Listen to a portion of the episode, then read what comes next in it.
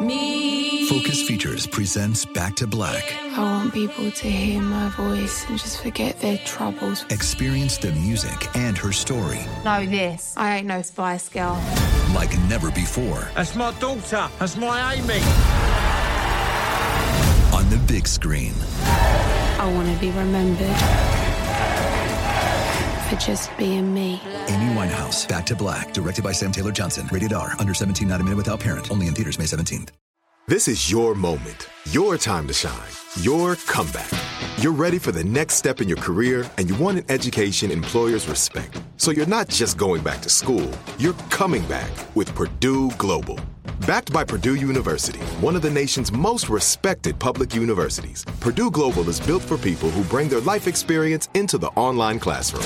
Purdue Global, Purdue's online university for working adults. Start your comeback today at purdueglobal.edu. When you buy Kroger brand products, you feel like you're winning. That's because they offer proven quality at lower than low prices. In fact, we guarantee that you and your family will love how Kroger brand products taste, or you get your money back. So next time you're shopping for the family, look for delicious Kroger brand products because they'll make you all feel like you're winning. Shop now, in store, or online. Kroger, fresh for everyone. Attention, Bechdel cast listeners. It's me, Caitlin, and And me, Jamie. And guess what? what? Wait, should we say it together? One, two, three. We're going on tour. That'll sink in the ad eventually. Imagine that, but with more enthusiasm because we're very excited. We haven't gone on So tour excited. in three human years. That's 21 mm-hmm. dog years. Wow, that's so Yeah, true. I. I am really good at math. So and put a pin in dog because that's going to come back in a few seconds. But for now, Think we're going to just tell you some preliminary facts about the tour. Yeah. It's on the west coast of the United States. So we're going. sorry, everyone else. So we're starting in Los Angeles. Ever heard of it? Yep. With a show on January 26th at the Elysian Theater. The movie, get ready. And that's where the dog comes back in because it's And it is a dog coming of age movie. It is a, a goofy, goofy movie. movie. We've get, been getting requests from this for, since the beginning, and it's finally time to cover a goofy movie. We Mm-hmm. can't wait. Uh, a coming of age dog movie. Can you believe it? Can you believe it? Then we are going to be scooting, uh, scooting on up on foot. I believe Caitlin and I will be hiking. Yes. All that's why there's a bit of a gap all the way to San Francisco Uh-huh. for San Francisco Sketch Festival. We've done it before. If you've been before, come out again. That's on February 1st. And where is that, Caitlin? That's at the Gateway Theater in San Francisco, and we are covering George of the banger. Jungle. Sorry, sorry, sorry. George, George, George, George of the Jungle. Uh, and then guess what? We are continuing to scoot on up to On Portland, foot. Oregon. We will be at Curious Comedy Theater, another theater we love. We're doing two shows in Portland. The first is with the wonderful Sarah Marshall of You're Wrong About and You Are Good. We're going to be covering the Goonies. Yes. And then at 9 p.m., Caitlin, what? Tell me more. okay, 9 p. Uh, also, this is on February 2nd, oh, shit. Did I not say that? Groundhog Day. But Oh, yeah. don't think about the movie Groundhog Day because that has nothing to do with our tour. We covered that. we did it already. Sorry, bitch. six years ago. Okay, so first show is at 7 p.m. with Sarah Marshall, The Goonies. Second show is at 9 p.m. It is a surprise mystery guest and a surprise mystery movie. Hello? It's going to be a banger. I'm very excited. Come to one, come to both. Come to both. None of my business. Because it'll will be, be different, different. different shows. And then finally, we are scooting on up, continuing our journey on foot Yeah. to Seattle. And on February 5th, we're doing a show at Laughs Comedy Club. And we are covering The, The Goonies, Goonies. again. Because guess what? It's hard work to do a tour, and it's a lot to do a bunch of different movies. So, Well, if yeah, it's we're doing Pacific Northwest classics. uh, yeah. And so if you're in Seattle, come on up for for the Goonies in Seattle. And yeah, we're really excited to go. We're really excited to see everybody again. Um, we will have merch for you. We sell exclusive posters and, and stuff like that. Designed by Jamie, the one and only. Designed by Mrs. Jamie herself.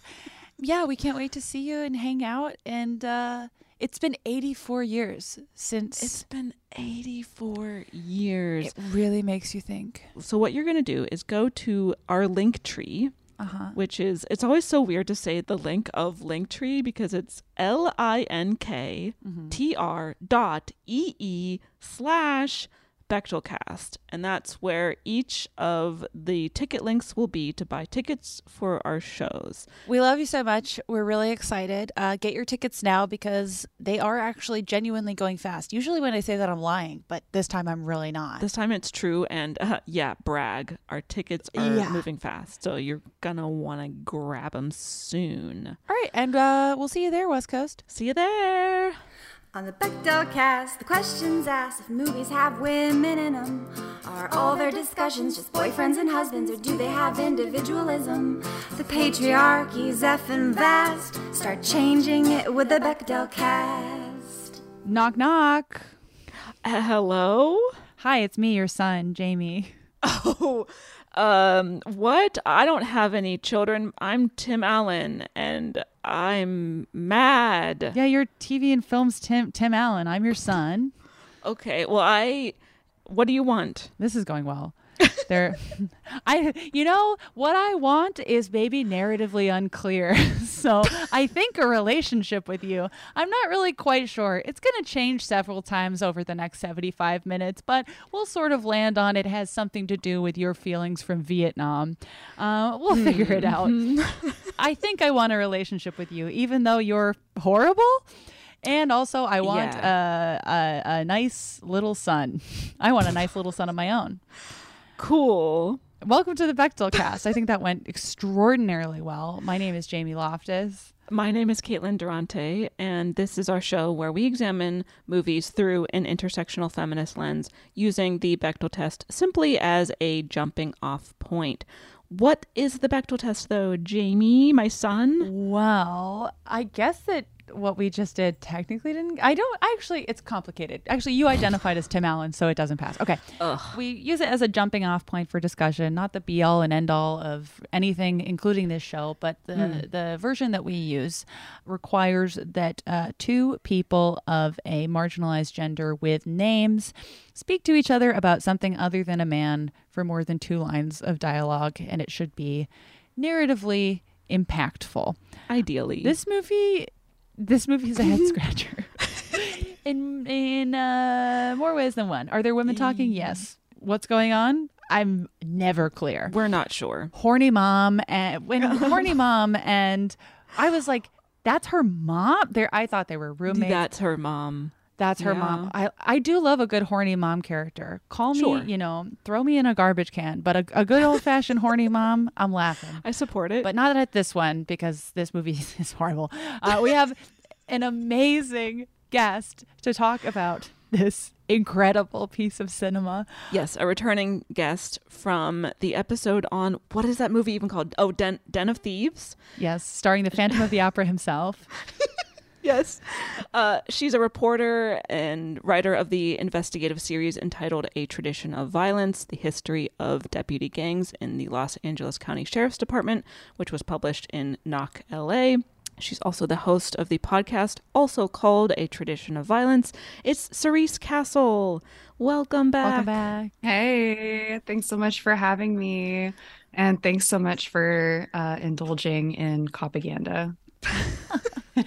There's truly no one we would rather talk to uh, on this specific cursed subject. Absolutely. so the movie we're covering today is called El Camino Christmas from 2017. But before we get into the discussion of that, Cerise, we just wanted to talk to you about your investigative work, your podcast. Yeah, specifically about like adapting this um, amazing series you wrote for Knock into podcast format. So, for people who haven't started listening to A Tradition of Violence, uh, set us up. What's the show about? Yeah. Um, so the show is about these secret criminal gangs that are operating inside of the Los Angeles County Sheriff's Department. I've been investigating these deputy gangs for the past two years, and I have uncovered 20 different criminal gangs inside of the LA County Sheriff's Department. Hmm. They're at different locations throughout Los Angeles County, um, sometimes even operating at multiple locations, one single gang. Hmm. They have killed at least 19 people. The figures are probably a lot higher than that Mhm. but it's incredibly difficult to hunt down a lot of this information because of um, laws surrounding disclosures around police information. Um, but we do know they've killed at least 19 people. Um, all of those people were people of color. Seven of them were in the midst of a mental health crisis. And the podcast is digging into who exactly these deputy gangs are, where they come from, and why it is they do what they do. It's like it's truly like the original series at Knock is so incredible as well and has had um for listeners who don't live in the LA area or aren't aware of it has had such a huge impact on LA and I think like across the the country and beyond of just your incredible work uncovering this and opening people's eyes to what is going on publicly funded right in front of them. So for the podcast, um, I guess how did how did you go about expanding on that work and like what were your kind of goals in or or like because it was coming out over a year later, what has it been like kind of bringing this work to this format? It's been a lot of fun. It's been really great being able to put a lot of these stories in audio form and having people be able to hear directly from the people that have been impacted by this deputy gang violence. Mm-hmm. There's a lot of stuff that I've uncovered in the year and a half since publishing the series that are also included in this podcast. For example, um, when I wrote the initial series, I only knew about 18 deputy gangs. Uh, but since then, I've been able to uncover two more uh, with the help of some really great um, sources that I've been able to develop. And the really unfortunate part is that I have been able to connect a lot more acts of deputy violence to these gangs, which is really awful and tragic to see play out in data. But at the same time, it also confirms for a lot of people that have been talking about this for generations mm. things that they've been saying and no one has really been paying attention to. There are a lot of things mm. like that that have been confirmed by research. I was reading yesterday a lot about weathering, which is a phenomenon that happens to Black Americans as a result of stress. It's these m- tiny little lesions that you get on the brain. And that's just because of having to deal with racism uh, constantly. Hmm. And it means that you are a lot more susceptible to disease. You're a lot more likely to hmm. die prematurely. You're more susceptible to things like Alzheimer's, that kind of thing. Hmm. And it's really unfortunate. And it's so important, I think. Like it's really horrible to like know something like that. Um, but you know, how many people have told you like, wow, like dealing with this stuff is really getting to me. It's really having an effect on my health. And I think it's so important to have things that you can point to to say, yes, this is true. This has been confirmed by research. God, that is uh, fascinating and so upsetting. And that I, I I'd never heard of that term before. Caitlin, had you heard about it? No, I wasn't familiar. Mm-mm. That I'm I'm always like yeah, always really fascinated and about how willing people are to dismiss how the pressure and like constant anxiety of um, racism has absolutely no effect on your body. Like it's just completely absurd. So what what can we're we're going to be um, directing our listeners to the podcast? Is there um, aside from just starting at the beginning, is there anything in particular that you're like you know happy to have out there on on this run um, that listeners can kind of jump over to? What I'm really excited about in this podcast, and something that I didn't have a lot of in my initial series, um, which is kind of surprising um, that this happened, and I'm really grateful for it, is the voices of police officers. A lot of the skeptics that I get are like, well, you know, of course, the families of people that have been, you know, murdered by police officers, of course they would say these things. But it's been really exciting for me to get so many um, deputies and people ranking higher than deputy mm-hmm. to sit down with me and say, Yeah, this is true. I want to tell you about my experiences with these deputy gangs. I want to tell you about the time I was invited to join a deputy gang. I want to tell you about the time that I saw a deputy gang member commit a murder, cover up a crime, mm-hmm. threaten me, threaten me with death. Mm-hmm and it's it's been it's so powerful to hear those stories and get that confirmation from the inside because you really can't talk about this without having someone on the inside to really explain it because it is so insular and so secretive right. and mm-hmm. it's also really great um, to be able to throw that back at the haters and say you know what like actually a lot of cops really support the work that i'm doing and mm-hmm. you know a lot of cops think the department should be completely scrapped as well mm-hmm. God, I it's it truly is like I mean your the original series is incredible, but getting to like hear you know like you've you've built it out in such like a beautiful way that just yeah hearing some of the audio that you've collected both in interviews and just like sourced from other places in this series is like it just brings a whole new dimension to how fucking infuriating and deeply illegal everything going on is. It's one thing to read it and another thing to hear it. Mm-hmm. Um, and we on the Bechdelcast famously don't read, so an audio medium is really helpful for us. I can't lie. Yeah, the original series, I did have to have my computer read it to me. Mm-hmm. Uh, it was like a tradition of violence. Um, but. Uh, and then that for like a couple hours, but I think I took it in. Yeah. I gotta try that. it's actually a really maddening experience mm. to hear your own words read with no emotion back out to you um, it's interesting. Try you should try so uh, you know everyone we're going to be linking to a tradition of violence the podcast and the original series on knock la in the description. But um, and thank you for for talking to us about it cerise. Yeah. Um, and for the rest of this episode we're gonna uh, have some fun with some of the weirdest propaganda these eyes have ever seen. Yes. El Camino Christmas. Was this a Netflix original? Yeah. Mm-hmm. Okay. It feels like that. um, okay, so El Camino Christmas. It is a 2017 movie directed by David E. Talbert, who seems to only direct Netflix Christmas, Christmas movies. movies. Yes. Correct. So I was like, okay, so he's not a cop guy. He's a Christmas guy. Mm-hmm. Didn't expect that. He's also directed Almost Christmas and Jingle Jangle, A Christmas Journey. So mm. he's a he's a bit of a Christmas lad. Yeah. It's written by oh, I mean, shocking that people put their names on this.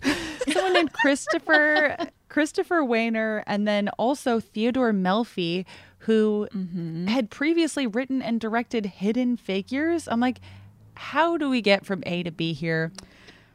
Uh, unsure. It's and it's starring. Uh, I mean, kind of, kind of only all, all hitters. Uh, someone named Luke Grimes. Does anyone know who that was? I didn't know who that was. Sure, did not. Vincent D'Onofrio, Dax Shepard of podcast fame. Mm-hmm. His wife famously loves the sheriff's department. Just want to put that out yes! there. Wait, can you give us quick context for our listeners? Yes. Quick context on Dax Shepard. Um, so last Christmas, I believe this was actually around the holidays. Um, his wife, his wife, who sorry, who played I can't remember her name. Is it Kristen? Kristen Bell. Kristen Bell. I almost said Kristen Smart. That is mm. not his wife. um, Kristen Bell, his wife, Kristen Bell took it upon herself to go visit deputies at the Lancaster Sheriff Station. Why? And post about it on social media how much she loves and supports the Los Angeles County Sheriff's Department. Ew. So Kristen Bell, also known as Veronica Mars, huge supporter mm-hmm. of corrupt law enforcement departments. Ooh. How absolutely fucking vile of her. I I I forgot about that. But it's like I feel like she's very emblematic of like she's like, I'm a liberal. I'm with her, but also the sheriff's department but gets also, me horny. Like I'm with him. I'm with Villanueva. right, right. and they do not see any uh, gap in this logic. I for I didn't make the the Dax connection. Mm. So we've got Dax. We've got the dad from that 70s show. Yes. And we've got Jessica Alba. We've got Jimmy O Yang. Yeah. And of course, we have Mr. Mr. the Karl Santa- Marx Communist Manifesto Wikipedia himself, Tim Allen. AKA Scott Calvin. I AKA thought- Santa Claus, AKA Tim Allen. Tim Allen is like a known like right wing fucking weirdo. Yeah. Yes. But yes. so I wasn't shocked that he was in this movie, but I was also like, Tim, you're Christmas canon. Why like must you Mm. smear the only thing about you that I liked, which was Santa Claus one? Mm-hmm. Well, Yeah. El Camino Christmas. There's also a Oh, woman in this. another. allegedly. Can I say another fun fact about Tim Allen? Please. Please, yes. Did you know that Tim Allen is a federal informant and he was convicted for cocaine trafficking and he was able to get out of it and start a Hollywood career because he cooperated with the feds and turned on everyone and that's why mm-hmm. he's a movie star. What? Yeah. So lots of ties to law enforcement with this cast, I must say. Oops. the Tim Allen cocaine saga like never ceases to amaze me of like how and also how like publicly available that information always was. That wasn't like something that came out later in his career. I think he like talked about it in his stand up at one point. Like he was famously a police informant and everyone was like, "Let's put him in a children's movie. let's do that." Oh. And then let's put him in another cuz he's and then a third. Buzz. Oh, Buzz Lightyear. Yeah. And then Home Improvement.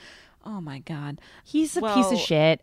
And and bizarrely on the Bechdel cast this holiday season, we are covering two Tim Allen joints because Grace Freud is returning to cover the the Santa Claus miniseries. So Yes. and then no more Tim. No more Tim. This is I'm putting my foot down. I've, I've had enough of this Tim Allen character, who someone who's been famously bad his entire career. Yeah. Uh, So, so Cerise, what is your relationship with this movie, El Camino Christmas? Uh yeah, I really didn't have much of one before coming on this cast. I picked this movie because I really wanted to talk about um, a law enforcement film because you know, sitting and having these intersectional conversations about police representation in our media is really important, especially with two people such as yourselves. Oh, Thank you. Thanks for being- And this is like this movie in particular is like such an all over Oh. this movie feels like it was written by a hundred different people, all of whom had different political views. Like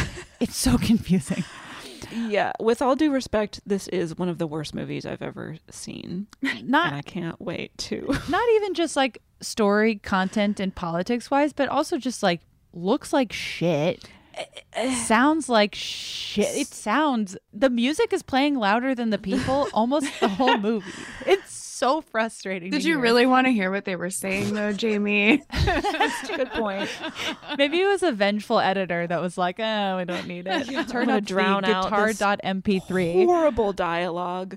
Yeah, I had never heard of this movie until you suggested Same. it for this episode. And um, I mean, I'm glad I've seen it now just because I enjoy hate watching things from time to time. So this allowed me to indulge in that. There's so much to You would love my recommended list on Netflix.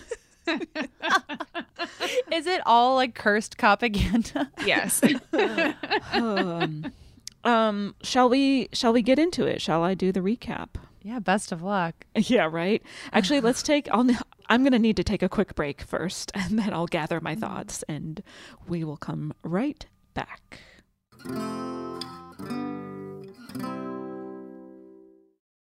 Focus Features presents Back to Black. I want people to hear my voice and just forget their troubles. Experience the music and her story Know this. I ain't no Spice Girl. like never before That's my daughter. That's my Amy. on the big screen. I want to be remembered for just being me. Amy Winehouse, Back to Black, directed by Sam Taylor Johnson. Rated R, under 17, not a minute without parent. Only in theaters May 17th. This is it. Your moment. This is your time to make your comeback with Purdue Global. When you come back with a Purdue Global degree, you create opportunity for yourself, your family, and your future. It's a degree you can be proud of, a degree that employers will trust and respect. Purdue Global offers working adults like you over 175 flexible degree programs to meet your specific career goals. These include associate, bachelor's, master's, and doctoral degrees and certificates. Purdue Global degree programs range from nursing to business to communication and more. Whatever your interest, we have the degree that will move you forward. You have the knowledge, you have the experience. Now it's time to get credit for the work you've done and earn the recognition you deserve with Purdue Global, Purdue's online university for working adults. You know you're worth it. We do too. So don't wait another second to get the degree that will take your career to the next level. Start your comeback today at purdueglobal.edu. Whether you're a savvy spender maximizing your savings with cashback rewards, a thrifty rate watcher seeking the lowest interest, or a travel enthusiast looking for extraordinary perks, Kemba Financial Credit Union has a visa to complement your lifestyle and unique needs. Apply today at Kemba.org to unlock a limited time 2% cash back on purchases and pay 0% interest on balance transfers for an entire year with a new visa from Kemba. You deserve a card that works for you. Restrictions apply. Offer ends June 30th, 2024. And we're back. All right. So, El Camino Christmas. We open on a violent shootout. We see members of the sheriff's department. We see Vicente's liquor store, but we don't really know what the situation is yet. Mm-hmm. We cut to 39 hours earlier. It's a few days before Christmas. We are in El Camino, Nevada, which is not a real place, I discovered upon some research. I got so confused. Well, because I assumed that this was taking place in California for some reason, and then Same. But no. and then it turns out it's Nevada. I figured that out a half hour into the movie. it took me a while. yeah. So I'm like, God, I'm really down to my last four brain cells, so this was a challenge. So we're in the small town of El Camino, Nevada. We are at the sheriff's department precinct.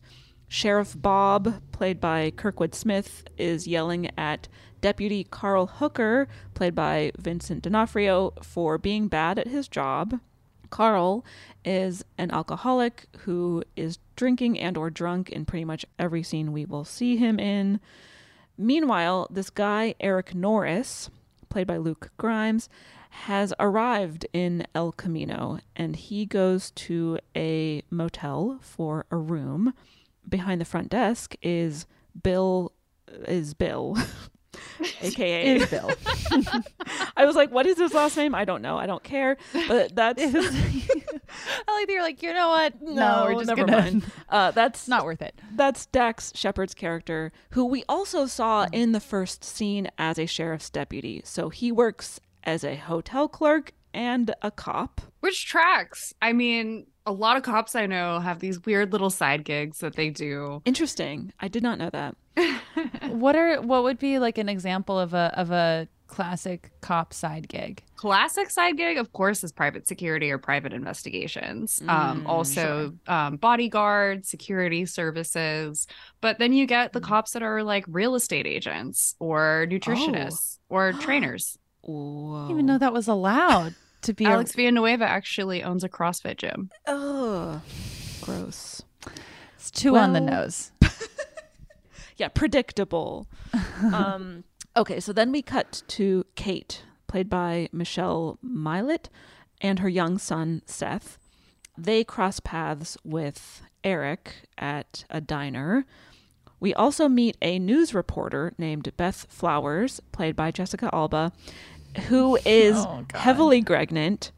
Gregnant. She's heavy with Greg, and she's Wait, was that intentional? Oh yes, uh, Okay, pregnant. Every sorry. any person who is pregnant is actually pregnant. I see. according Excuse me. to Yes. Excuse my ignorance. Yes, it's quite all they're right. expecting a Greg any second now. Yeah, she's about to explode with with little Greg. yes. We also meet a camera operator played by Jimmy O Yang. I don't think we ever learn his character's name. I don't know if he had one. Yeah. I don't think. Yeah, he was he was there to quip. I look. I'm very pro Jimmy O Yang um, getting money, Sure. Same. which I hope is the only reason he did this because the Yeah. movie is just so god awful. Um, it's trash. Yeah, they're like local reporters that I think. Okay, this was one of my favorite bad elements of the movie where the lo- the local reporters are like resentful that they've been given a fluff piece and she Yes. describes it as like oh like a local like she specifies that they're handicapped for no reason And she emphasizes that word It's in a way that feels extremely ableist, yes. yeah you're like the subtext to this line is very gross and also confusing but she's like oh it's like a local person's passion project which is later revealed to be a really straightforward nativity play i'm like Yeah. whose passion project was this do they know that this story exists already like The Church of Christ. i was expecting like you know like Glenn Gary, Glen Ross or some shit but they're like no it's just a nativity play and that's their passion project the, the writing in this movie is so funny um okay Horrendous. yeah okay. So meanwhile, deputies Bill and Carl are tailing Eric, this, you know, newcomer to town. They think that he might be involved in meth manufacturing or running because they see him with a jug of Drano. which is like it's the first of many funny what is that called when there's a product pro, like product placement moments Oh, there's yes. so much product placement Bud Light Lemon. Bud Light Lemon. they say the full name every time. And vincent d'onofrio who's the evil character is like get me a bud light lemon. I love that bud light lemon. And then tim allen brings it over. He's like here's that bud light lemon you asked for. And then he sips it and he's like it's pretty good. There are at least, yeah, like 10 different direct references to different brands of alcohol. It's just like. it's very funny like but i the the drano got me good because they literally preface the drano spawn by being like this is a main ingredient in meth and then it's like cut to a bottle of drano drano make your meth with it like it's- Only the best methamphetamine. no store brand for me i make my methamphetamine with original branded drano so, oh. so bad So they're telling Eric. then Eric goes and knocks on the door of Tim Allen because Eric is looking for a Jump scare. guy named Michael Roth. Mm-hmm. Eric had found this 15 year old letter, and the return address on the letter is Tim Allen's address. Mm. We don't really know who he's looking for or why, but he's like, I have this letter, and here, this is the return address. But Tim Allen is very hostile. He's possibly drunk because he also is an alcoholic. he says i'm not your daddy He says, I'm not, I'm not your daddy. Leave me alone. But then he's like, if you buy me a beer, I will tell you about the guy who lived here before me. Mm. So Eric takes Tim to a bar, but which you shouldn't do in the movie and you shouldn't do with tim allen in real in life In real either. life, no. Mm. Tim Allen continues to be a, a piece of shit at the bar. He doesn't tell Eric anything, so Eric storms out. Mm. As Eric is returning to his motel, Deputy Bill and Carl stop him and arrest him because they find weed that Tim Allen had left in Eric's car. And they're also like, You have Drano, so you're making meth. and, and they're like, And you don't even know anything about your car, so that means you're a criminal. And then. Which again tracks. Like this is it? very right this is great representation of how police actually function in my experience. Like up to Mm. this point, this is incredibly accurate, I must say. I was kind of surprised at the specificity of like a totally like bogus like weed charge as an as an excuse to arrest someone that they just wanted to arrest anyways and then also how it's like I mean we'll get into this in the discussion later but how at the beginning it's established that like uh, Vincent D'Onofrio's character is not arresting enough people, and so his mo- motivation going to is like he just needs to make arrests so he appears productive. Right. Yes. Yes. This was also the thing that tipped me off that they were not in California because I was like, oh, weed is not illegal in California. But it's Why- legal in Nevada. Is it? Okay. Was it in 2017? I, I have the answer. Please tell us, Jamie. the re- the reason why this movie feels like it takes place on another planet is not only because it's bad; it's because the script was written in 2007. Oh. This was in development for over 10 years. So I think Mr. Hidden Figures was really embarrassed that it actually came out at some point. they developed this for 10 years. Humiliating. I mean, I think you can see that what a labor of love it was for for everyone involved. A passion project, perhaps. A passion project. So yeah, that, this is the passion project that just ends up being a bad nativity play. so okay anyway so so they've arrested eric and they bring him into the whatever like jail cell and deputy carl beats the shit out of eric Mm-hmm. but the next morning deputy bill that's again dax shepard lets eric go but this is something that carl doesn't know about. Mm-hmm. And carl spots eric driving away so deputy carl chases after him. They both end up at Vicente Liquor Mart, where Kate and her son also are, where Tim Allen is, mm-hmm. and where the owner Vicente is. And Carl comes in guns blazing, and Tim Allen, who is ex military, and he has a gun on him, he shoots Carl in the leg. And then in this kind of scuffle, Eric ends up with both guns for some reason. I kept forgetting his name was Eric. I just kept writing down his name in my notes as Drano. I was Mr. like, Drano. I was like, Drano's got a crush. Drano needs a dad. Whatever. Drano has two guns now, and it turns into a hostage situation where Eric, aka Drano, is holding everyone there hostage. Why? And Sheriff Bob and Deputy Bill arrive. Eric tries to escape, but the cops have him surrounded. There's more shooting.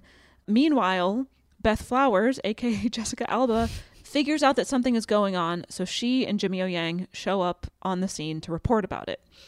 The shooting kind of calms down, and everyone in the store is like, Hey, Eric, why are you holding us hostage? Just turn yourself in. And he's like, mm, Pass.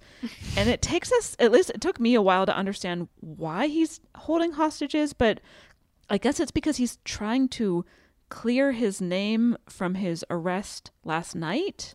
And he's like, I'm not gonna let everyone go until Cerise, what was your take on why Drano was holding them hostage? I couldn't. I yeah. I wasn't even clear if he was really holding them because it Oh, seemed to me too. like the hostage situation was sort of like Carl was really the catalyst for that. He's like, You're holding us all hostage. And a couple of times Eric Drano even said, like, I'm not holding anyone. You can go. yeah, But then the cops started shooting, so of course no one would want to leave at that point. right. So I, I I wasn't even really clear if he was like even holding them and and Carl was really the one saying like he's got hostages. He's got hostages. Right. And they overpower him and shut him up as a result of that. So like did the writers even know if Eric was motivated to hold these people hostage? I don't know. To me it really seemed like he ended up with the guns in his hand. The call had gone out and no one was able to leave at that point. So right. Right. And he was viewed as having escaped, I guess, because Mhm. Right. That was another well, I don't know if we want to get into this in the, in the discussion, but like the way he left the jail was not clear. It was not clear if he had been released, if he was an escapee, Mhm. unclear. Da- I mean, Dax Shepard's like, I'm gonna go take a dump. I'm gonna leave the door open. I'm gonna give your keys, and if you're not back when I get back, well then shrug. I don't know what happened. Right, but it's like, is he setting him up to be now an escaped convict, or is he actually being like, my partner is a piece of shit, and I feel bad for you, so I'm letting you go? Unclear. Right. Because there's paperwork that needs to happen. Like if you've booked him as an arrestee, you can't just let someone like walk out. You need to process them or they're still going to be in the system, which presents a whole Right. I interpret it as Dax Shepard is extremely incompetent as a cop, and so he was just like, "Well, I'm just gonna let him go," and he so he wasn't like setting him up necessarily. He was just like, "Well, I'll just let you go. No big deal." It was just a weed charge. I was sort of unclear on that too. Yeah, because the dad from that 70s show, like, mostly what he's doing is calling Dax Shepard a, a fucking fool all the time, where he just like every word out of his mouth, he's like, Dax Shepard, who, by the way, sucks at everything. Like, so it's like, we're definitely supposed to think that. And he does, but also it's like, you don't know how he, but like, even, even, uh, fucking fools who don't know anything have feelings. And I'm like, I don't know how he feels about anything. It was really so Mm-hmm. confusing. Yeah. Yeah, and also it's we didn't touch on this yet, but like Carl, yeah, like Carl incites this event to the point where he like, you know, shoots a gun in the air and then says shots fired to Right. So he's also like accusing Drano of additional things he didn't do. He's making it sound like Drano uh was shooting when it was Carl Totally. who shot I think twice before Yeah. Yes. getting into the store. Right. So a semi hostage situation unfolds, but it's not because Eric is actually holding anyone hostage. It's because this corrupt cop, Carl, instigates this whole thing and gun violence ensues. Gunshots are fired by a bunch of people. And then, so now it's just too hostile of a situation to like de escalate safely, kind of thing. Right. So that's what's going on inside the liquor mart. The cops outside, namely Sheriff Bob and Deputy Bill, are trying to figure out who is inside and who is the gunman who took the others hostage, quote unquote. They do suspect Eric is the gunman, and they've figured out who else is inside the store, except that they don't know that Tim Allen is inside, and that will become important later. And after a few hours, the cops decide to ambush the store to take down the gunman and save the hostages. Mm-hmm. But right before this happens, Carl shoots Eric with a secret gun that he had the whole time. It's kind of a plot gun. A that plot gun that he was hiding in his butt crack question mark It's so poor, and it's like also knowing anything about like this stage of Vincent D'Onofrio's career. I'm just like I feel, I feel for him that like he's oh, it's just it's just all such a bummer. Mm. And once we're in the the liquor store, it's like pretty much paid advertising all the way. Like there's in the background of every impactful shot, there's like a tito's vodka Oh my god. The, my favorite scene is um Tim Allen and his and Drano. Tim Allen and Drano are talking about Vietnam and it's cutting back and forth between a shot of like Pop Tarts and like instant ramen, and the labels are so prominent that he's like, You were never there for me, Pop Tarts. I couldn't be there for you, instant ramen. like it's really it's really special. Um so Yeah. Vincent D'Onofrio shoots Drano with a secret plot gun he has in his butt. yes exactly This movie rocks. Eric Eric Eric shoots Carl back and fatally kills him. That's not how you say that. But the cops hear the gunshots and open fire on the liquor store. Vicente gets shot. Everyone is freaking out. Silent Night is playing on the soundtrack because it's Christmas Eve. You also haven't mentioned the single mom in a while, which is showing how Yeah. much the story uh, Cares or about uses her? her. Yeah. Correct. And then Tim Allen starts telling a story about the Vietnam War. And Eric is like, He sure does. I already know because I read your letters because you're my daddy. And Tim Allen is like, Yes, son. I should have been there for your mom or something. Meanwhile, Jessica Alba's pregnancy has reached critical mass and she goes into labor on air as she's reporting. Honestly, I didn't think they would do it. I was like, okay, if a movie is like written and directed by like cis guys, if there's a pregnant character, that's Chekhov's Greg, and that Greg is gonna like rock it out like a t-shirt gun at some point in the movie. They can't help themselves. You can't let someone leave the movie still pregnant, even if it takes place over the course of 37 minutes or whatever the fuck. Um, She is so pregnant and in labor that Dax Shepard later hands her a water bottle and then she throws it at someone else and then says, It hurts so bad. Because that's how being in labor is. God, Jessica Alba, and it's like Jessica Alba is like a parent. She knows that this isn't how. Doesn't she have two kids? Yeah, she knows that this isn't how pregnancy works. I mean, I know it hurts very bad. The way she was acting, though, it is. But the way they had her positioned, I thought she had also been shot, and I was like, oh no, wait, she's the pregnant character, so of course she's giving birth. Well, because this movie is, I, I think, in theory, a comedy. Yes. But it took me so long to figure that out because the comedy tonally it's just a very very weird movie there are attempts at comedy in it but it rarely lands or makes sense or there's just like so much tonal dissonance it's absurd I don't know what you're talking about. It made total sense to me. 100%. right right And I was cracking up there. I did laugh whenever it cut to Pop Tarts. Um, I, I laughed at the parts that you were not supposed to be right laughing at. So, so then the FBI shows up, and Kate and her son leave the store. Which they probably could have done the whole time. Yes. I think so. No one was ever going to shoot them. So now it's just Eric and his dad, Tim Allen.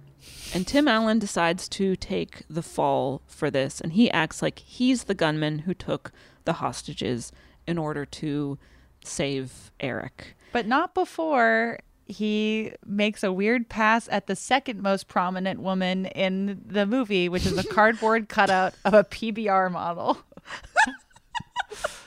Good stuff. Incredible writing, flawless, no notes. Okay. so he goes outside with the cardboard cutout of this sexy lady, and then he pulls out both guns so the cops shoot down Tim Allen and kill him. But that's his like redemption thing. It's Then we flash forward to 182 days later. Very specific number. Vicente has lived. I feel like that had to change. That had to be a script note. He Yes. was so dead and like Extremely so dead. dead. he's fine and on vacation in, in the epilogue. It is. I mean, I'm glad his character lived, Right. But that is not how that was shot at all. No. That yeah. He was also $32 million richer. And he made a comment of, if you do the math, that's 8 million per bullet, which Mm-hmm. is just, again, that note about comedy and tone. I just, I'm like, I didn't even catch that supposed to line. be That's funny? miserable. right. God. I'm not sure. Okay, so it's a hundred. It's six months later, but they call it 182 days later. We check in with all of the characters, such as Deputy Bill is running for sheriff. Beth Flowers is a oh. reporter in Austin, Texas now. Kate's mom is dating a weather guy from L.A. and laughing at his horrible joke. Uh, Vicente is still alive, and he got this huge settlement out of being shot by the cops. And Eric is hanging out with Kate and her son at a diner. The end. His daddy died, but now he's daddy. now he's daddy. It's like the Santa Claus. There can only be one daddy. It's like the Santa Claus. it's like the Godfather. There's a lot of parallels. you got to take down the first daddy, and then you're now you're the one and now daddy. you're the daddy. Exactly. I'm the daddy now, and then the movie's like, all right, it's over, and then it cuts to like iMovie credits.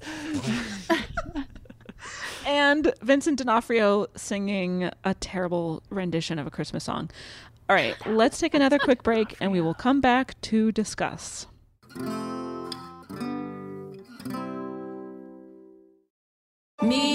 Focus Features presents Back to Black. I want people to hear my voice and just forget their troubles. Experience the music and her story Know this. I ain't no Spice Girl. like never before That's my daughter. That's my Amy. on the big screen. I want to be remembered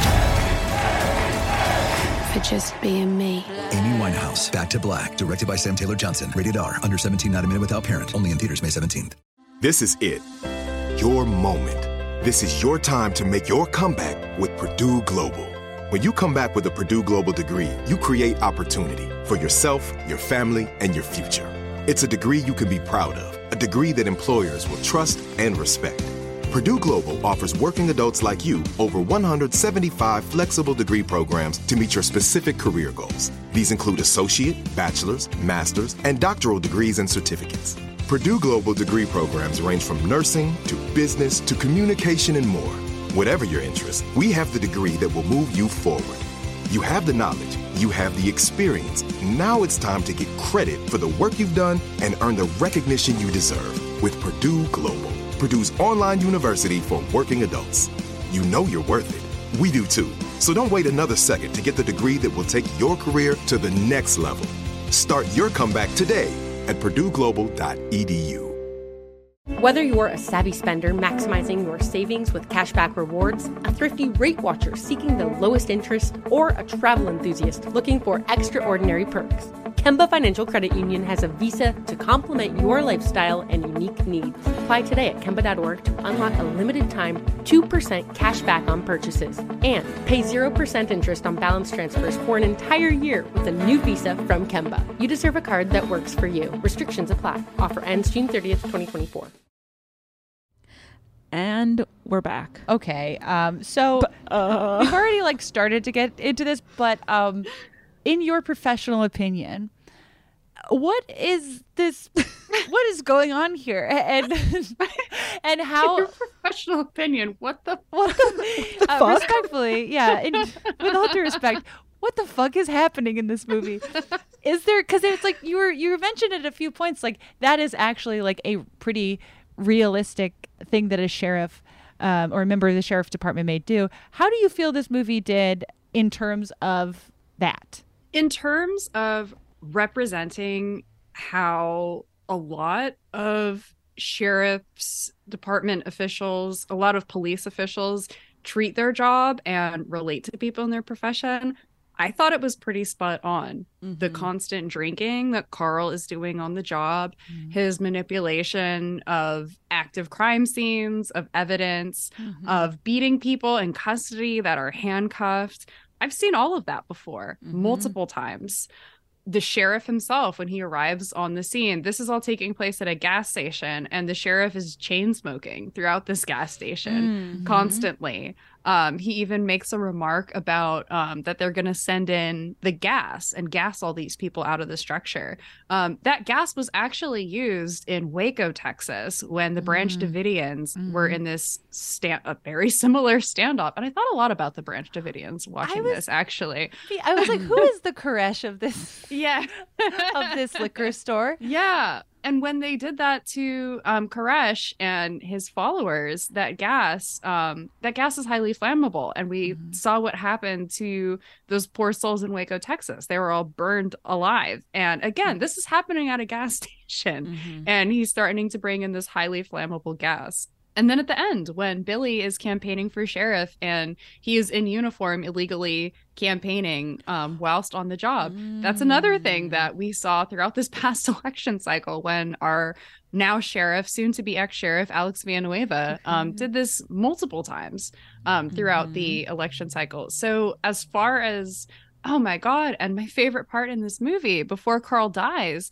he guilt trips everyone in the store mm-hmm. mm. and says who was the one you came to when you had a problem? Um, ostensibly, as a member of the sheriff's department, you know, it's your job to do something when you know a woman comes to you and says that she's a victim of domestic violence right you're not a hero for doing your hero. job correct well that was like one of the things that pinged for me where i was like is he implying that he did a good job in that situation because it's like the sheriff's department also has a horrible record with preventing domestic violence. It seems like they are causing it more often than they are preventing it. Mm-hmm. Right. And he implied that he really didn't do anything when he talks about the man that was hitting Katie. Mm-hmm. He says, I ran him out of town, which to me doesn't sound like, oh, I, you know, pursued a case, got evidence, and saw him prosecuted to the full extent of the law. Instead, he behaved like a vigilante and ran this person out of town where he you know i'm assuming he's probably gone on to victimize another woman right. in another city right. right oh my gosh. So my question is while a lot of the behavior and actions of the deputies and sheriff tracks with real life sheriff department behavior how does the movie feel about these characters though? Because at certain points I'm like, oh, they're they're showing us like, look how corrupt Carl is, and isn't that horrible? Look how incompetent Bill is, and isn't that embarrassing? And shouldn't we have, you know, better people on the force? But then the movie, especially the way it ends, it like does a lot to, I think, encourage the audience to empathize with especially Sheriff Bob and Deputy Bill. Yeah. Because it checks back in with them and it's like, haha, mm-hmm. aren't these moments funny where Bob is getting hypnotherapy question mark to try to stop smoking and bill is like having a goofy moment with this woman who keeps having raccoons on her property.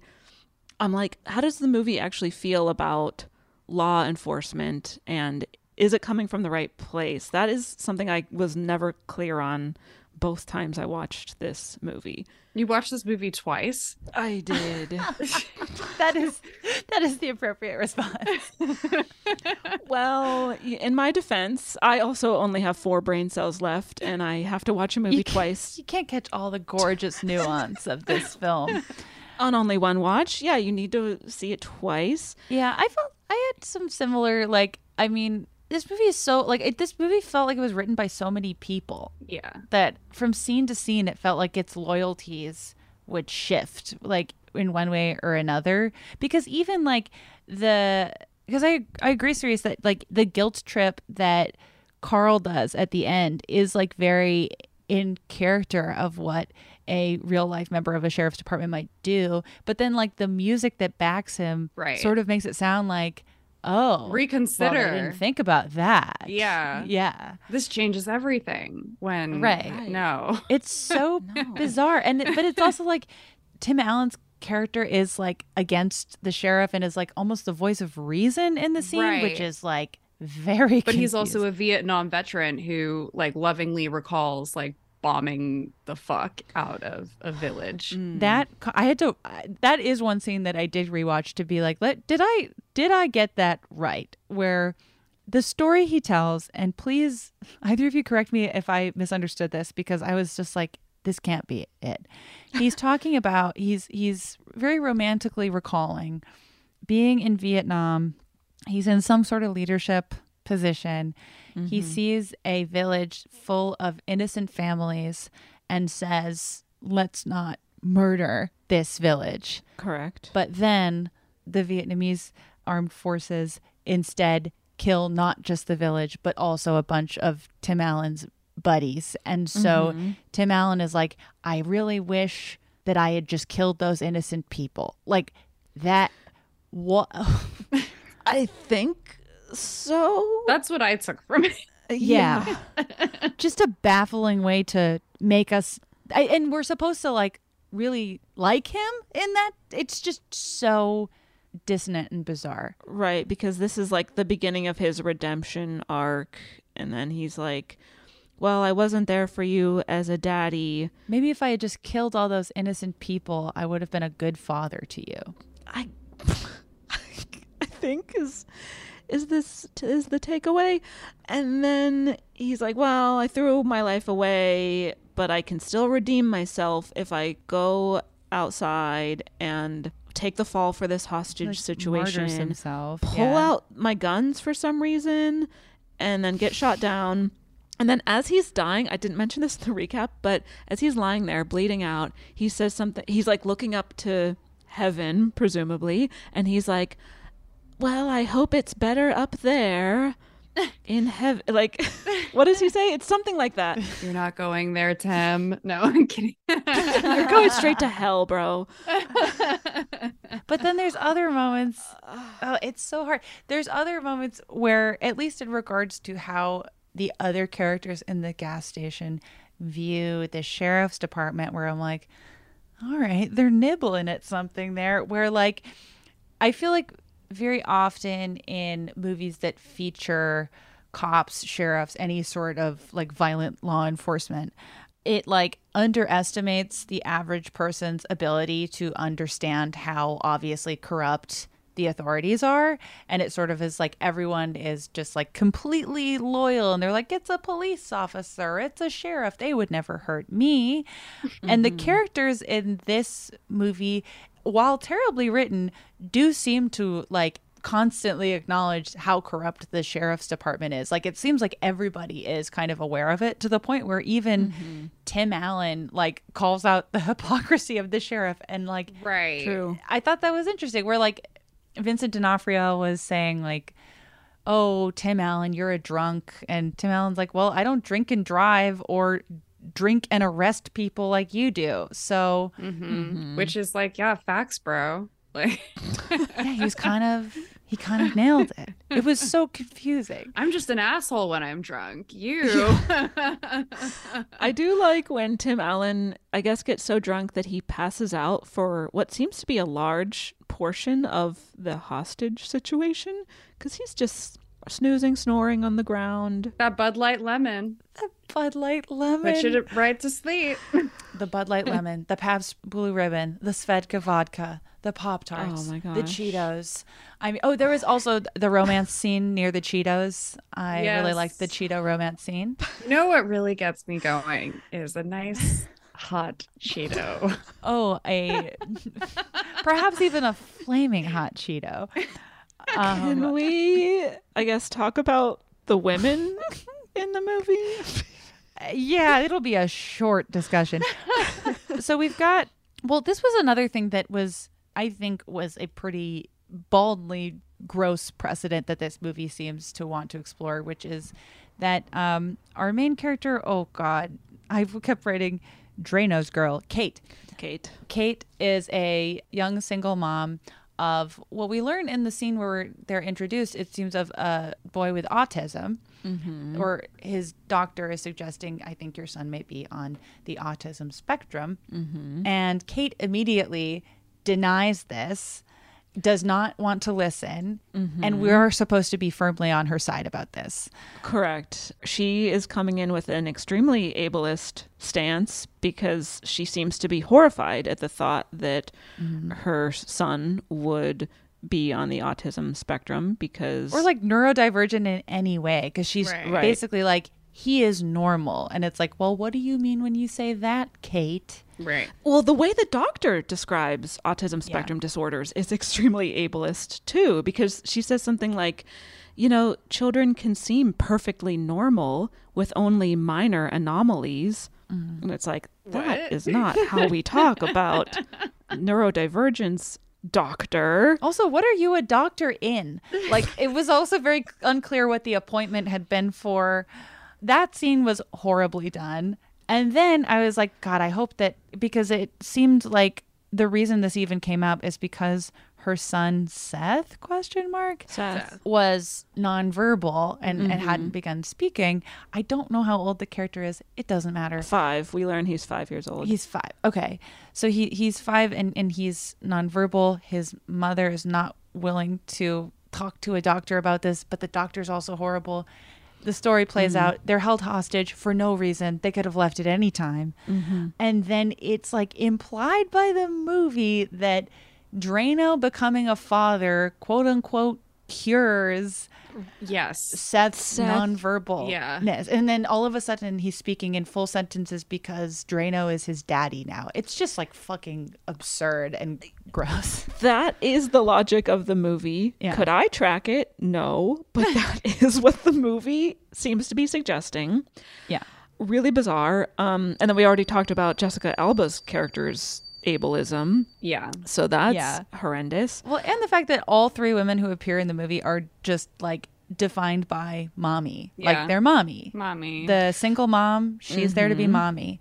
Her mommy is also there to be mommy, but but bad but mommy. also get Oh my god, horny she's- mom. the hor- yeah. Can we talk about horny mom really quick? well, there are three that sta- mom, what a horny mom. Look, there are three stages of mumminess. There is currently pregnant mummy. Yeah. There is young mummy who has a small child already, and then there's older horny mom mummy. And also, she's So- technically horny grandma as well. Another uh, beloved trope on the Bechdel cast. Exactly. But and she's she's so horny she can't parent.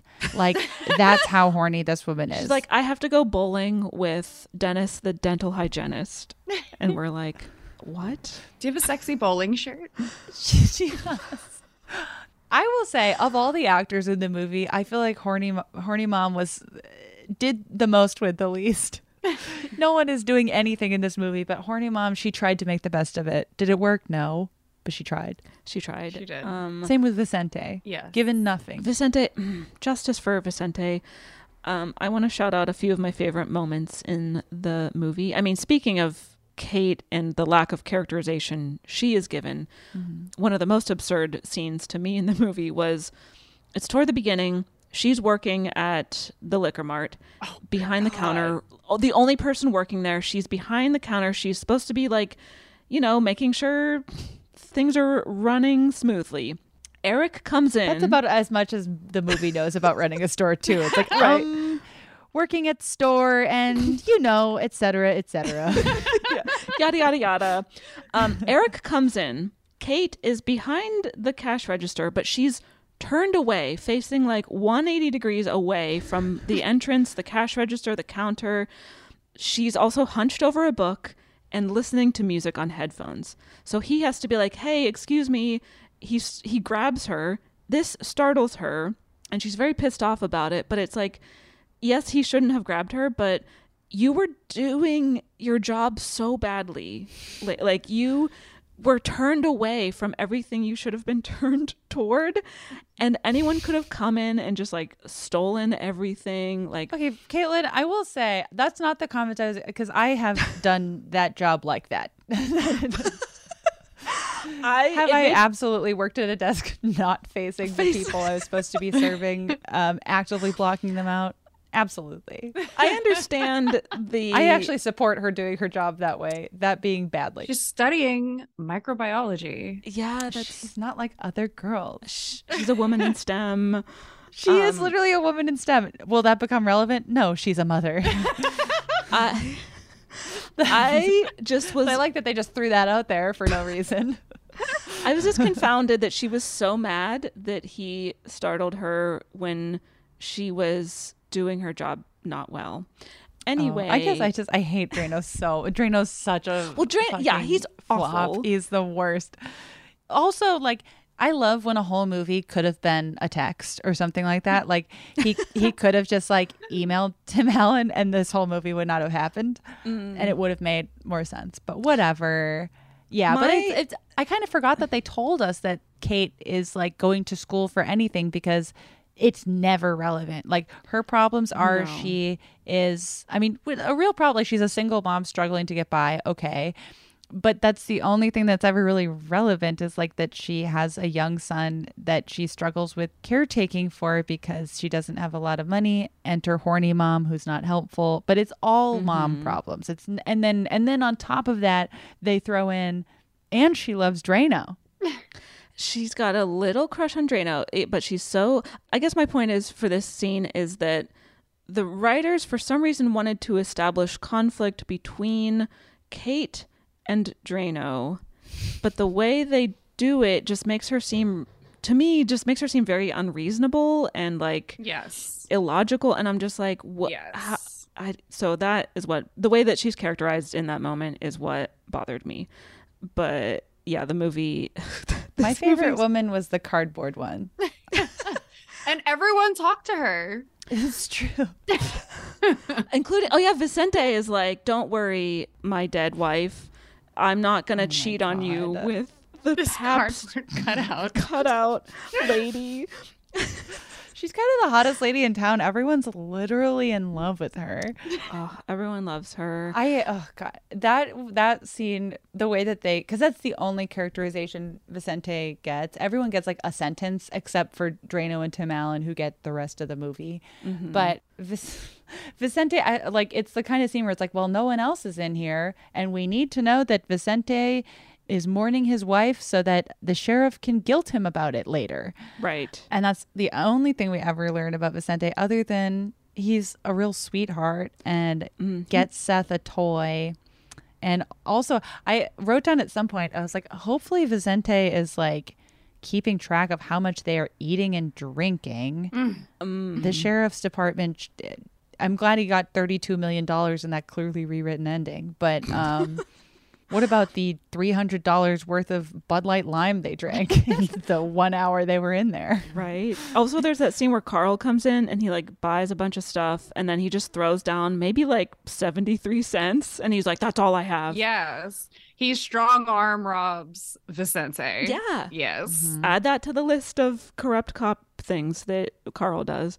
One of my favorite scenes is when Tim Allen is also also I the way the movie depicts alcoholism is questionable. Anyway, Crazy, yeah. Vicente Kind of sponsored it, no? Right. It Right. was like we're gonna make a movie about alcoholism and just have a bunch of And- spawn and the- for various alcohol brands. That's actually a great. That's it. Because yeah, both of the like Vincent D'Onofrio and Tim Allen are both ruined by alcohol, but they're also like, but they love this Bud Light Lime. You want to ruin your life? Have you considered Bud Light Lime? Bud Light. It's the same logic of the Drano spawn. like it doesn't make any sense. Also, do you put Drano down your toilet when it's clogged? I've I don't know if that's a No. thing. Anyway, right? I didn't think so. it's for your sink. It's, It's for for, the sink, right? drain. it's drain. Oh. That's what I thought. Drano is worthless. yeah, I kind of. I honestly, I don't know why I assumed the movie was smarter than me in that moment, where I was like, "Well, I guess you can use it for that too." Interesting. well, speaking of uh, repairing things, Kate can fix the cooler in the store, but Vicente can't. So a woman can fix it, a man can't, and that's feminism. Anyway, Vic- one of my favorite lines of dialogue or like exchanges of dialogue is when Vicente is talking to Tim Allen and he says, Why don't you find yourself a nice lady? You wouldn't need all this liquor. And Tim Allen says, This is how this works. I give you money, you give me booze. It's simple capitalism. and we're like, Woo! Incredible dialogue. Perfect. So good. and then Vicente, keeping in being a sweetie pie, is like, "All right, you can have a free six pack." For what? For what? You just yelled at me. They're so confusing. Vicente, I mean, I think that like, well, Vicente is the one of the only. Uh, this is like a majority white cast, and I think it's like telling how uh, non-white cast members are treated. We don't even know what Jimmy O Yang's name is. He certainly has no arc. Uh, Jessica Alba does have an arc, but it's completely defined by the fact that she's about to explode with Greg. Like. So really not much for her as well. But I think Vicente especially we should talk about because he's the only. I mean, he is. I think that when when Carl dies, it's meant in the movie to be like, and that is kind of his just desserts here. He he deserves it. Mm-hmm. Why we kill Vicente? But then bring him back to life. I just did, I did not like it. I did not like that they brutally killed Vicente. could not make heads or tails of that. I think another, I mean, another example of the movie actually depicting police behavior as mm. being very realistic is when Carl says something very racist to Yes. To Vicente, which is again like very par for the course for law enforcement overall. But the fact that we know very little about Vicente, he's pretty incidental to the story and then is brutally shot in that final shootout, mm. but then comes back to life and hmm. meets a sexy lady on the beach. Love that for him. But I also feel like it's suggested that she only likes him after she learns that he's worth He's thirty-two million dollars. Yeah. I'm not sure. Anyway, justice for Vicente. And they make the joke about how many millions of dollars per times he was shot by a sheriff. Like, it's bad. The Uh, director of the movie, David E. Talbert, is a black filmmaker, Mm. which I was surprised to learn based on the way that characters of color Yeah. are represented on screen. No kidding. Wow. Did not know that. Yes. Look, So and I'll say it. I would recommend his other, his subsequent Christmas movie, Jingle Jangle. I thought it was a delight. I still need to see it. It's good, But- it's, it's a good one. Um, yeah, I, it's, I, I, I mean, someone needs to be held accountable for this movie's existence. I, it's very unclear to me. Like, I'm I, normally I'm very quick to to blame the director, but in in this case, he is very clearly already like there's some sort of situation where he has to direct one Netflix Christmas movie a year or They've got him locked up at Netflix and they're saying, Right. you gotta do this propaganda Christmas film. So I'm curious at maybe how much he. I'd be curious to know how much he wanted to direct this movie. And then it also seems like, I mean, Theodore Melfi, who is uh, he's a white writer, even he had thoroughly backed off having written this because he wrote it 10 years before it was ever produced.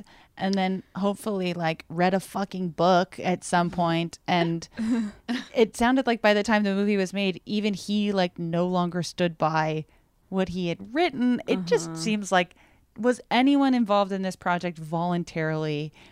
I don't know. I mean i think Dax shepard was. I think i think Dax shepard i mean maybe maybe the cast. I don't know. But it just was very I couldn't- bizarre. It was also produced by theodore melfi's wife like it was a mm-hmm. whole family affair making this bad movie Interesting. I couldn't find any information about it because, well, obviously we I always begin my research on scholarly journal Wikipedia. Of course And this movie has one of the sparsest Wikipedia entries I've ever seen. well because it's like no one did press around it no one wanted to draw attention to the fact that this was released People wanted to forget about it, but my Netflix algorithm wouldn't let it happen.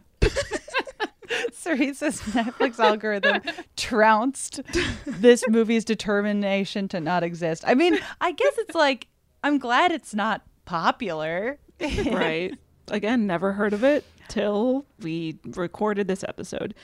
Um Cerise, I, I guess I was interested in your final word on this in terms of like as someone who I, I know has consumed a lot of propaganda. It's in your algorithm. You can't escape. how does for its 5 trillion faults we just discussed, how does El Camino Christmas stack up against your average propaganda? My average propaganda or average Christmas propaganda, because there is that subgenre. is Please unpack that. Well, I mean, you got the classic. You got Die Hard. Yeah. You got Die Hard too. Oh, of course. Mm-hmm. El Camino Christmas is another. There, I mean, there are a lot of like feel good Christmas movies involving the police, which is a whole other conversation. Mm. I picked this one because it was recent. I incorrectly assumed that it took place in Los Angeles, um, but it seems like you know I wasn't alone in that assumption and the Mm. way it was. I'm sure it was shot in Burbank. it probably was. yeah. How does it stack up? Man, I gotta say, it's I like it because I don't like it. Let me rephrase that. I appreciate that there Mhm. are moments where the police are portrayed in ways that are accurate to people that are interacting with the police and Mhm. are representative of you know a lot of people's experiences what i did not like is that it didn't go anywhere with that Right. Mm-mm. and those instances they attempted to laugh them off in a weird way Right. like the comment about the bullet i think there was also a remark made about eric being beaten up in custody mm. which is just yeah. why i don't know what that is supposed to serve Right. Yeah. hey, maybe there is a way to do comedy about the police where they are. Well, actually, I know there is. I think like what a lot of things that are happening on Reno 911, I think are really smart and Mm. are Mm. possibly a good way to talk about the police in a comedic lens. I love that show. Although I haven't seen it in a while, but I was a huge fan for a while. Yeah, from what I re- it's been a while too, but from what I Mhm. remember, what I did like about that show is like, yes, this is how the police behave, and like this is funny. We can laugh at it, but there are a lot of like real things at play here. mm-hmm. I feel like this was like attempting to do something like that, but whiffed incredibly. Truly. Yeah, I I will say I was I was nothing about this movie was a pleasant surprise necessarily. Mm-mm. But I I was fully going into this with the I mean even Tim Allen's involvement. I was just like, well this is going to be explicitly pro cop all the way down. I was surprised that it even approached a criticism of the sheriff's office or or the idea of a sheriff again, it's like because the movie's so poorly written, it's really hard to know how we're supposed to be feeling. But it did feel like there were a few flavors of corrupt sheriff presented poorly, but presented, where it's like Dax Shepard is like an incompetent, Carl is drinking and uh, inciting violence and making false arrests.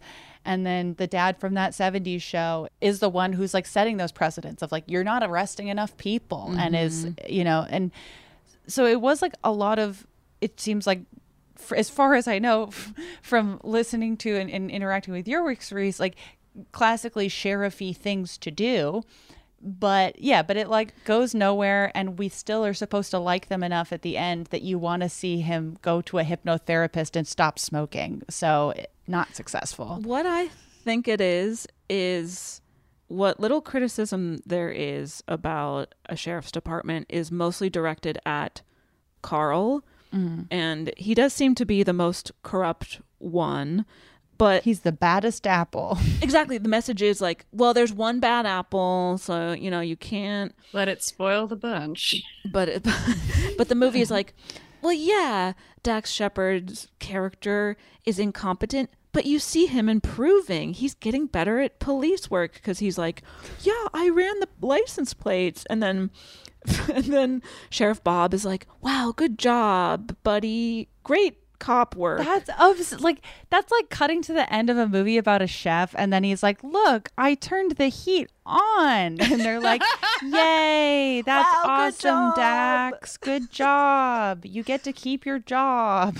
it's a mess. Um, but does the movie pass the Bechdel test? No, I actually it doesn't. don't think it does. Those were the scenes It does. I rewatched. It does. Okay. When Is it with horny mom? There are a few scenes between Kate and her mom, whose first name we never know, but I feel like she's a oh okay okay Okay. So she, they have several take back everything conversations about you know the mom going on a date with a man and oh mom I need you to watch my son, but there is a brief exchange where her mom is like. Hey, you should ask for a raise. If you want something, you got to growl for it. And then Kate says, I'm waiting for the day you tell me I'm adopted. And then her mom says, You just keep on waiting. Wow. Wait, but does that pass because she works for a man? I mean, Mm-hmm. the, there is some subtext that you could argue maybe it doesn't, but he's not explicitly. I guess the spirit of that, du- like, I mean, look, the point is, and this is a fun place to to just remind our listeners, as we have to every so often. Although the the film Twitter um, Gestapo will never will never listen to this part, but a movie passing the Bechdel test doesn't really mean that much. It, it's really not that important. Right. And a movie cannot pass the Bechdel test, and it doesn't make it bad necessarily. It's just it's, just a, a basic metric to get a discussion started of, hey, if this is a whole movie and women never speak to each other, that feels weird. Like that's why the comic was written. right. But but that said, I take back everything I said. This is a feminist classic.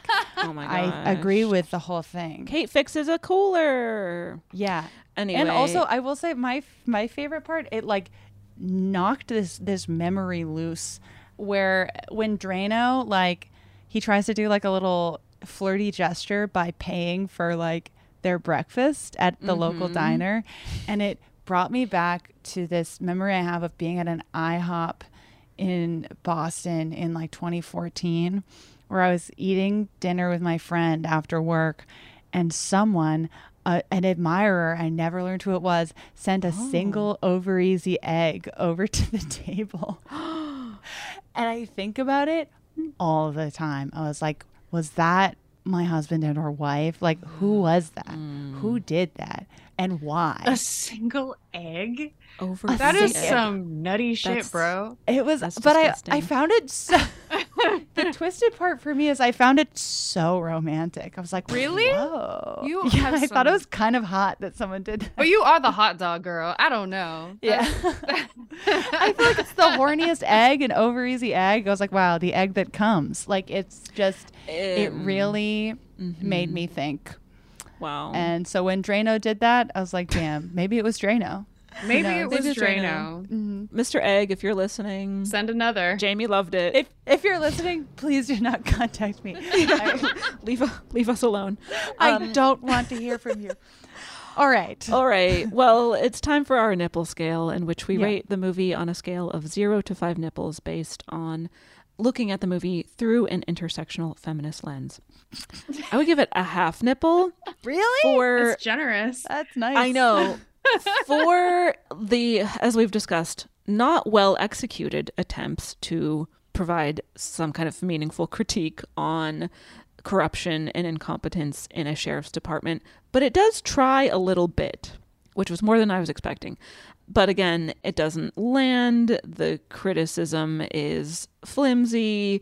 Everything else about the movie, various Suck characters being extremely yeah. ableist, the way the way people of color are characterized in the movie, the way the women are characterized in the movie, it's just all extremely lazy and horribly written. Again, one of the worst movies I've ever seen. Um, I'll take it down to a quarter nipple because I just want to give something to Vicente, justice for Vicente. But that's it. I guess like with that framing, yeah, I guess given the quality and cast of this movie, I fully expected this movie to be thoroughly pro sheriff. Right. And so introducing even r- the remotest criticism, I guess, exceeded my expectations. I do still feel like I have to give it no nipples though, because it's That's so fair. bad. Yeah. But I guess as an asterisk to that, I, I think it intentionally or not did show, like you were saying, Cerise, showed some actual sheriff behavior, but didn't really go so far as to be actually critical of it in a way that was cogent. Um, So, and as far as representing uh, any marginalized person, it was horrible. I guess if I had nipples, I would give it to the Pop Tarts, but I don't have any to distribute, so it's going to be nothing for no one. Hey, listeners. So, normally we would have our guest also give their rating right about now, but there were some technical issues and our guest's audio dropped out from this point on. Um, I think Cerise gave the movie somewhere between zero and one nipple, but more importantly, we want you to check out Cerise's podcast, A Tradition of Violence, that examines deputy gangs and their violence and corruption, all happening within the LA County Sheriff's Department. Um, so please check this podcast out. You can also read Cerise's series, A Tradition of Violence, published in Knock LA. Cerise has done and continues to do an incredible job reporting on this topic. So please check out A Tradition of Violence. And then for us, You can catch us in all kind of the normal places Twitter for as long as it exists, and Instagram at Bechdelcast. Uh, we have some tour announcements that will be out by the time you hear this episode, so we'll probably record something separately for that. Ooh, we get tickets to the shows. You can follow our Patreon, aka Matreon. Five bucks a month gets you two additional episodes a month. And this month we are, of course, doing the Lindsay Lohan Christmas movie, which I have seen some of the green screening in, and it is um I can't wait. I can't wait. I cannot wait. I think she and the the lead actor are possibly filming from different states, um, and certainly nowhere near snow. I can't wait. I'm so excited. So scoot on over to the Matreon for that at patreon.com slash Bechdelcast. You can also go to teepublic.com slash the Bechdelcast for all of your merch needs. It's the holiday season. It's it's time for gift giving. Etc. You don't know what to give your loved ones as a gift? What about a podcast they've never listened to? Could be interesting. uh, Or if you're like, hey, loved one, you're not sure what to get me? Well, hint, hint, the Bechdelcast sells merch. yeah. You know, just some ideas. we won't know if you don't, so don't worry about it. Don't don't lose any sleep over it. And here's me, Caitlin, again, jumping in with just a reminder about those tour details. We're doing shows in LA, San Francisco, Portland, and Seattle in late January, early February. The ticket links, the exact dates and venues and movies and all of those details, that can all be found on our link tree, which is link tr.ee slash Bechdelcast. And you can check our Twitter and Instagram for those details as well. We hope to see you there. Thank you for listening and catch you next episode. Whether you're a savvy spender maximizing your savings with cashback rewards, a thrifty rate watcher seeking the lowest interest, or a travel enthusiast looking for extraordinary perks, Kemba Financial Credit Union has a visa to complement your lifestyle and unique needs. Apply today at Kemba.org to unlock a limited time 2% cash back on purchases and pay 0% interest on balance transfers for an entire year with a new visa from Kemba. You deserve a card that works for you. Restrictions apply. Offer ends June 30th, 2024. Looking to step up your Mother's Day flowers? The Home Depot has an idea. Let mom's green thumb do some digging with colorful flowers, pots, and premium soils to bring out the most in her patios, walkways, and gardens. Right now, get Vigoro potting soil, just $8.97 for strong, healthy, vibrant plants indoors and outside. Shop our wide selection online and pick up your order in store and give mom the gift of a beautiful garden. Get Vigoro potting soil, just $8.97 at the Home Depot. How doers get more done. Hey guys, back at the playground again, huh? Yep. You know what this playground could use? A wine country.